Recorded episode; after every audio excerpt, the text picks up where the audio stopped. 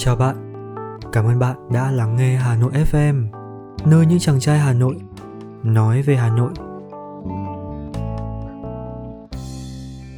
Thu Hà Nội, bức magic tuyệt nhất trên đời. Phần 3, chiến thắng viết tiếp bản hùng ca.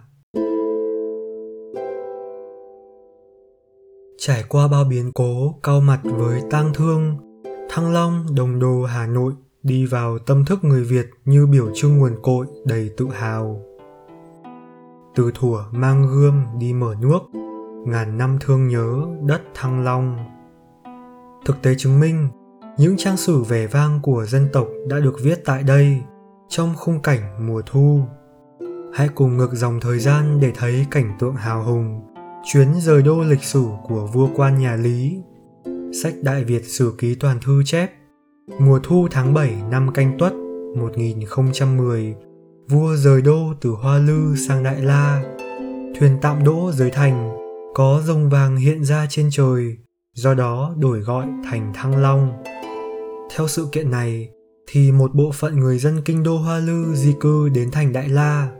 Trước đây, họ vẫn tự nhận mình là người Tràng An, vì sau khi vua Đinh Tiên Hoàng đóng đô tại Hoa Lư, Ngài muốn vương triều thịnh trị như kinh đô Tràng An ở phương Bắc. Hiện tại, trong đền thờ vua Đinh còn treo hai câu đối. Cổ Việt quốc đương Tống Khai Bảo, Hoa Lư đô thị Hán Tràng An. Đáng nói là, người gốc Hoa Lư lại có nếp sống dân dã nơi núi sông Ninh Bình, khác hẳn với nhóm người đã quen sống theo kiểu phương Bắc, tự cho là có phần thanh lịch hơn. Tồn tại trước đó ở thành Đại La, cốt cách người Hà Nội như chúng ta vẫn nói, chẳng thơm cũng thể hoa nhài, dẫu không thanh lịch cũng người chẳng an. Chính là mang nghĩa, dù hoa nhài không thơm vẫn là giống hoa quý, dù không thanh lịch thì vẫn là người mang gốc gác kinh đô hoa lư, chẳng an đến ở, nên đừng có mà coi khinh. Lý giải này trả lời cho thắc mắc vì sao sau 8 lần đổi tên, Hà Nội chưa bao giờ được gọi là Tràng An nhưng người Hà Nội thì lại được mặc định gọi là người Tràng An vậy. Có lẽ Nguyên Công chứ người có công khai hoang vùng đất Ninh Bình, đã sử dụng đầu tiên hai câu thơ này trong một bài hát nói nhằm bày tỏ nỗi lòng khi Thăng Long không còn được chọn làm kinh đô dưới thời Nguyễn. Như vậy, người nhân sĩ xưa đã khéo léo thể hiện suy nghĩ thời đại bằng cách mượn một sự kiện trọng đại đương thời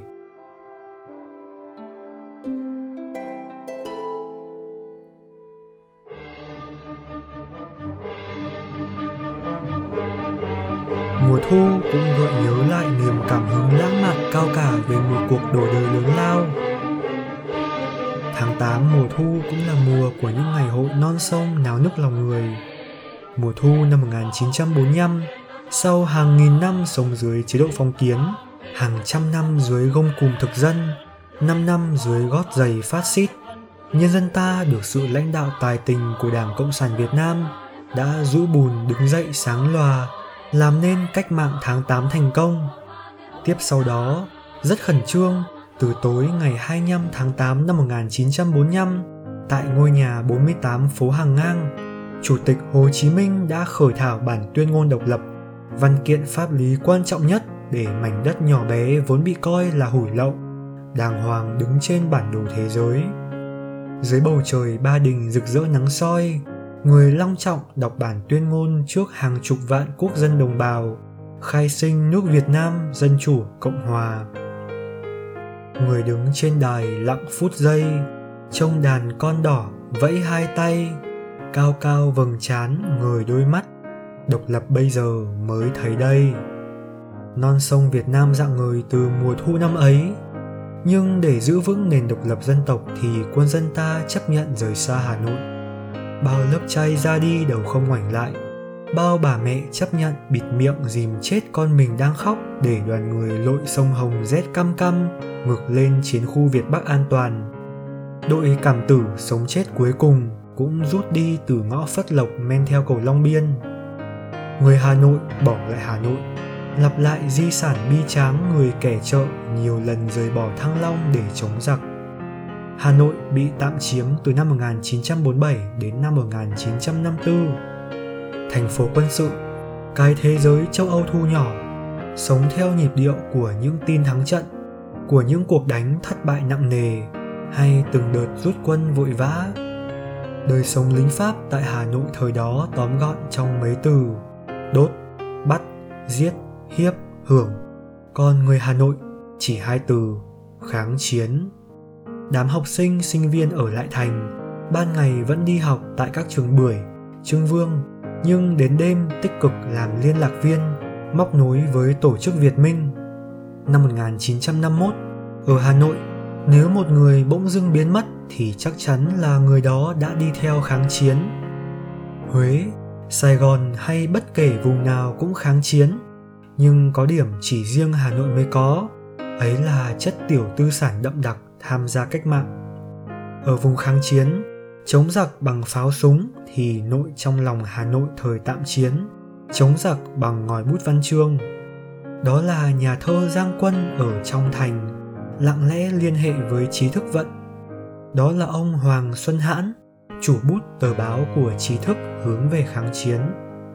Nhiều văn nghệ sĩ đã chết hụt vài lần, có người bị bắt vào tù, ngay khi được thả đã làm thơ. Cánh cửa đề lao khép lại rồi, nắng chiều quấn lấy bước chân vui.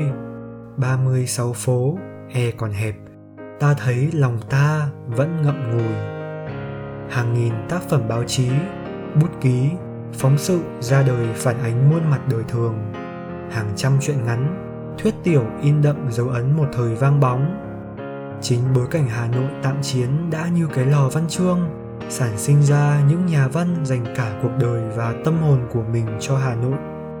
Nhiều người tự nhận không sống xa hà nội được quá một tuần. Ôi cố đô, điêu tàn đường tê tái. Nợ non sông, quyết tử đã vung gươm. Ta thề đem máu trẻ rửa căm hờn, lấy xương trắng rắc phố phường hoa lệ. Dòng dã hơn ba nghìn ngày khoét núi ngủ hầm, mưa dầm cơm vắt máu trộn bùn non mà gan không núng trí không mòn. Lúc nào lòng cũng hướng về hà nội. Nếu thấy ai về thủ đô, cho tôi gửi vài lời. Đêm nào cũng mơ dáng kiều thơm. Trở về giải phóng hà nội, như mệnh lệnh trái tim, làm nên chiến thắng điện biên chấn động địa cầu. Kết quả hiển nhiên tới, khi muôn người như một, quyết tâm tin vào ngày mai chiến thắng có lẽ nhạc sĩ Văn Cao cũng tin như thế khi viết Tiến về Hà Nội từ năm 1949, Đức ra đời trước 5 năm ngày Hà Nội hoàn toàn giải phóng. Hãy cùng nghe lại những giai điệu dự cảm đặc biệt hết sức tự hào ấy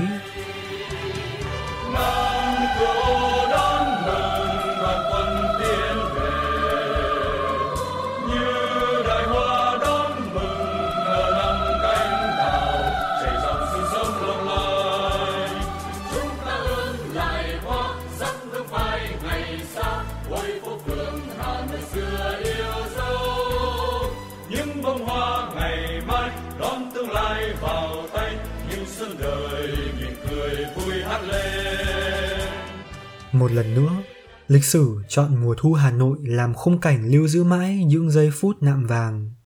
Sau khi Hiệp định Geneva được ký kết, đến 16 giờ ngày 9 tháng 10 năm 1954, quân lính Pháp cuối cùng rút khỏi Hà Nội.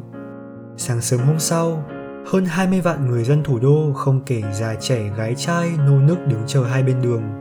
Ngập trong rừng cờ đỏ sao vàng, hoa tươi biểu ngữ tạo thành hai bờ chào đón từng đoàn quân giải phóng trở về như thác lũ rừng xanh. Ngày các anh đi là đoàn binh ô hợp, nay trở về gặp lại phố phường xưa đã là người chiến sĩ. 3 giờ chiều ngày 10 tháng 10 năm 1954, cột cờ thành Hà Nội tung bay sắc đỏ sao vàng của buổi chào cờ đầu tiên trong bình minh thời đại mới dưới nền trời thu. Kể từ đây, quân dân buông báng súng, gạt mồ hôi trên trán, nhanh chóng kiến thiết thủ đô theo định hướng xã hội chủ nghĩa, làm hậu phương vững chắc cho tiền tuyến phương Nam. Hà Nội là đất lành quy tụ người khắp muôn phương, nhưng cũng là đất giữ vùi chôn tất thảy kẻ thù hung bạo nhất. Hào hoa mà kiêu hùng, bình yên mà dữ dội, lịch thiệp mà lì lợm. Những hùng thiêng dấu xưa còn in nơi đây, từ vết đại bác in trên thành cửa Bắc xác B52 giữa làng Hoa Ngọc Hà, hay biểu tượng người mẹ bồng con đứng dậy ở phố chợ Khâm Thiên, minh chứng Hà Nội xứng đáng là niềm tin yêu hy vọng của cả nước. Bao lớp người ra đi, bao người con ở lại chung tay làm nên chiến công dạng danh non sông cũng đều bắt đầu từ mùa thu năm ấy. mặt hồ gươm vẫn lung linh mây trời càng tỏa ngát hương thơm hoa thủ đô. Đường lồng gió thanh thang năm cửa ô, nghe tiếng cười không quên niềm thương đau. Hà nội đó niềm tin yêu hy vọng của núi sông hôm nay và mai sau. Chân ta bước lòng um ung dung vẫn vươn lên trời chiến thắng làm nên cuộc đổi thay lịch sử không phải là sự tình cờ có được của một dân tộc. Những dấu mốc son chọn mùa thu hà nội làm bối cảnh có thể là sự trùng hợp ngẫu nhiên. Nhưng mùa thu hà nội cớ sao cũng được chọn làm khung thời gian tiễn biệt những người con ưu tú. Mùa thu năm 1969 Lễ meeting mừng ngày độc lập tổ chức sớm từ ngày 21 tháng 8 vì thông tin Hồ Chủ tịch ốm nặng được Trung ương Cục truyền đi. Tất cả hệ thống truyền thanh từ vĩ tuyến 17 trở ra chỉ ưu tiên đưa tin sức khỏe của bác. Đã có lúc nghĩ rằng một ngày buồn như ngày bác mất sẽ đến, nhưng vẫn mong nó đừng đến và đến như ngày mùng 2 tháng 9 năm 1969, ngày bác về với thế giới người hiền cũng là ngày người sinh ra đất nước. Tựa như huyền thoại thánh gióng thời hiện đại, sau khi hoàn thành sứ mệnh liền bay về trời. Đúng 9 giờ 47 phút, bác chút hơi thở cuối cùng trong niềm tiếc thương vô hạn của đồng bào Việt Nam và của nhân dân yêu chuộng hòa bình. Bác đã đi rồi sao bác ơi? Mùa thu đang đẹp, nắng xanh trời. Miền Nam đang thắng, mơ ngày hội. Rước bác vào thăm, thấy bác cười suốt mấy ngày mùa thu năm ấy, đời tuôn nước mắt, trời tuôn mưa. Không chỉ hà nội mà khắp bắc trung nam cũng bật lên tiếng khóc. Nói như chế lan viên thì những tiếng khóc đưa tiễn bác đã đúc việt nam thành một khối. Tiếng khóc lọc hồn dân tộc và giúp cho dân tộc ấy nhận ra chính mình. Người trẻ hôm nay có thể hình dung rõ hơn ý tưởng ấy khi cũng vào một ngày mùa thu tại số nhà 30 Hoàng Diệu Đại tướng Võ Nguyên Giáp từ trần vào ngày 4 tháng 10 năm 2013. Một lần nữa, người dân Hà Nội đại diện cho nhân dân cả nước tiễn đưa vị tướng của nhân dân về với bác. Sự kiện quốc ta năm ấy không chỉ cho thấy một lần nữa tinh thần đoàn kết, yêu thương của những người Việt Nam với nhau, mà nó cũng làm người trẻ dùng mình cảm động trước những giá trị nhân văn về tình yêu đất nước. Nó không xa xôi sách vở nó cụ thể là cái cúi đầu, giọt nước mắt tự nhiên lan dài tiễn biệt một nhân cách tử tế. Hình như cũng khiến mỗi người trở nên tử tế hơn. Đại tướng Võ Nguyên Giáp sinh ra vào một ngày thu, ra đi vào một ngày thu. Cuộc đời ông cũng gắn với nhiều sự kiện lớn của dân tộc diễn ra vào những mùa thu lịch sử, những mùa thu lưu luyến cõi nhân gian. Du giấc mơ của vị tướng già có tiếng khóc, xen tiếng cười nức nở. Một chân ông đã đặt vào lịch sử. Một chân còn vương vấn với mùa thu.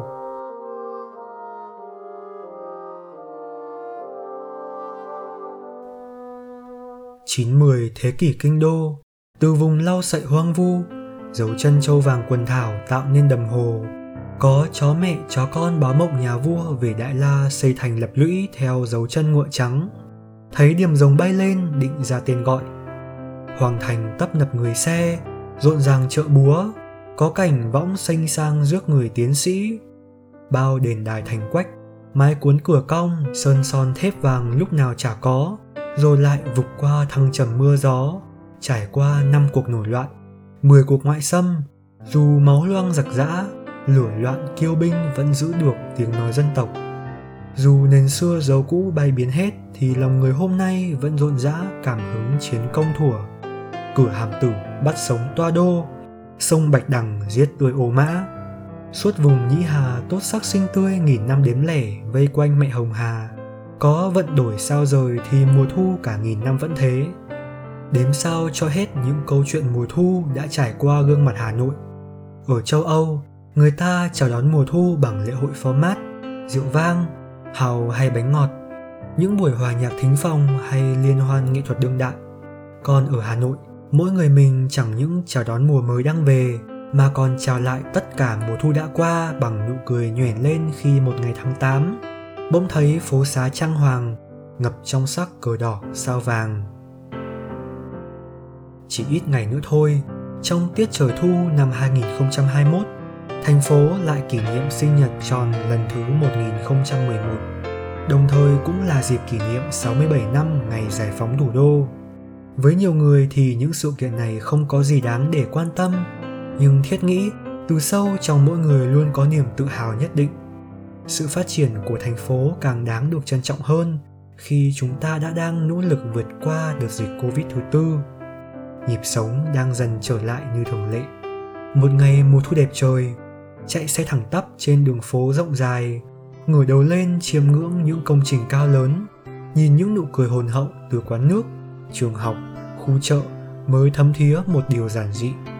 Hà Nội không chỉ xứng đáng là thành phố hòa bình, sáng tạo mà còn là một nơi đáng sống theo cách mà nó đang kêu mang cho hơn gần 9 triệu người dân. Và mùa thu Hà Nội cũng đâu chỉ mang những xúc cảm buồn mang mát hay nỗi lòng đau đau nhớ thương. Mùa thu thực sự còn gợi lên trong lòng người yêu Hà Nội tinh thần tự hào, không sao kể hết được.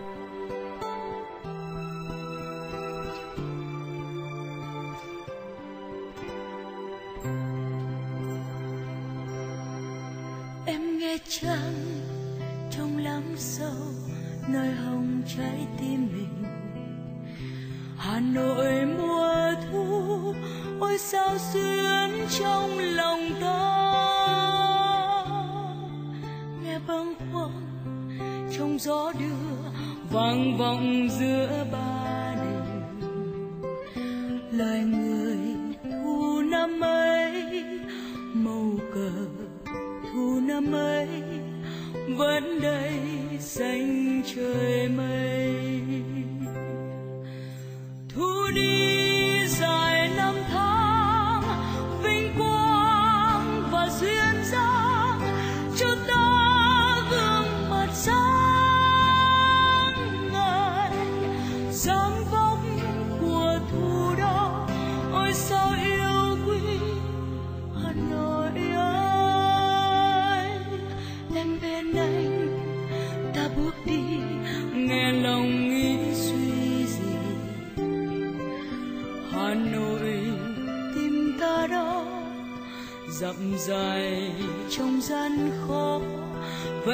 Gian khó vẫn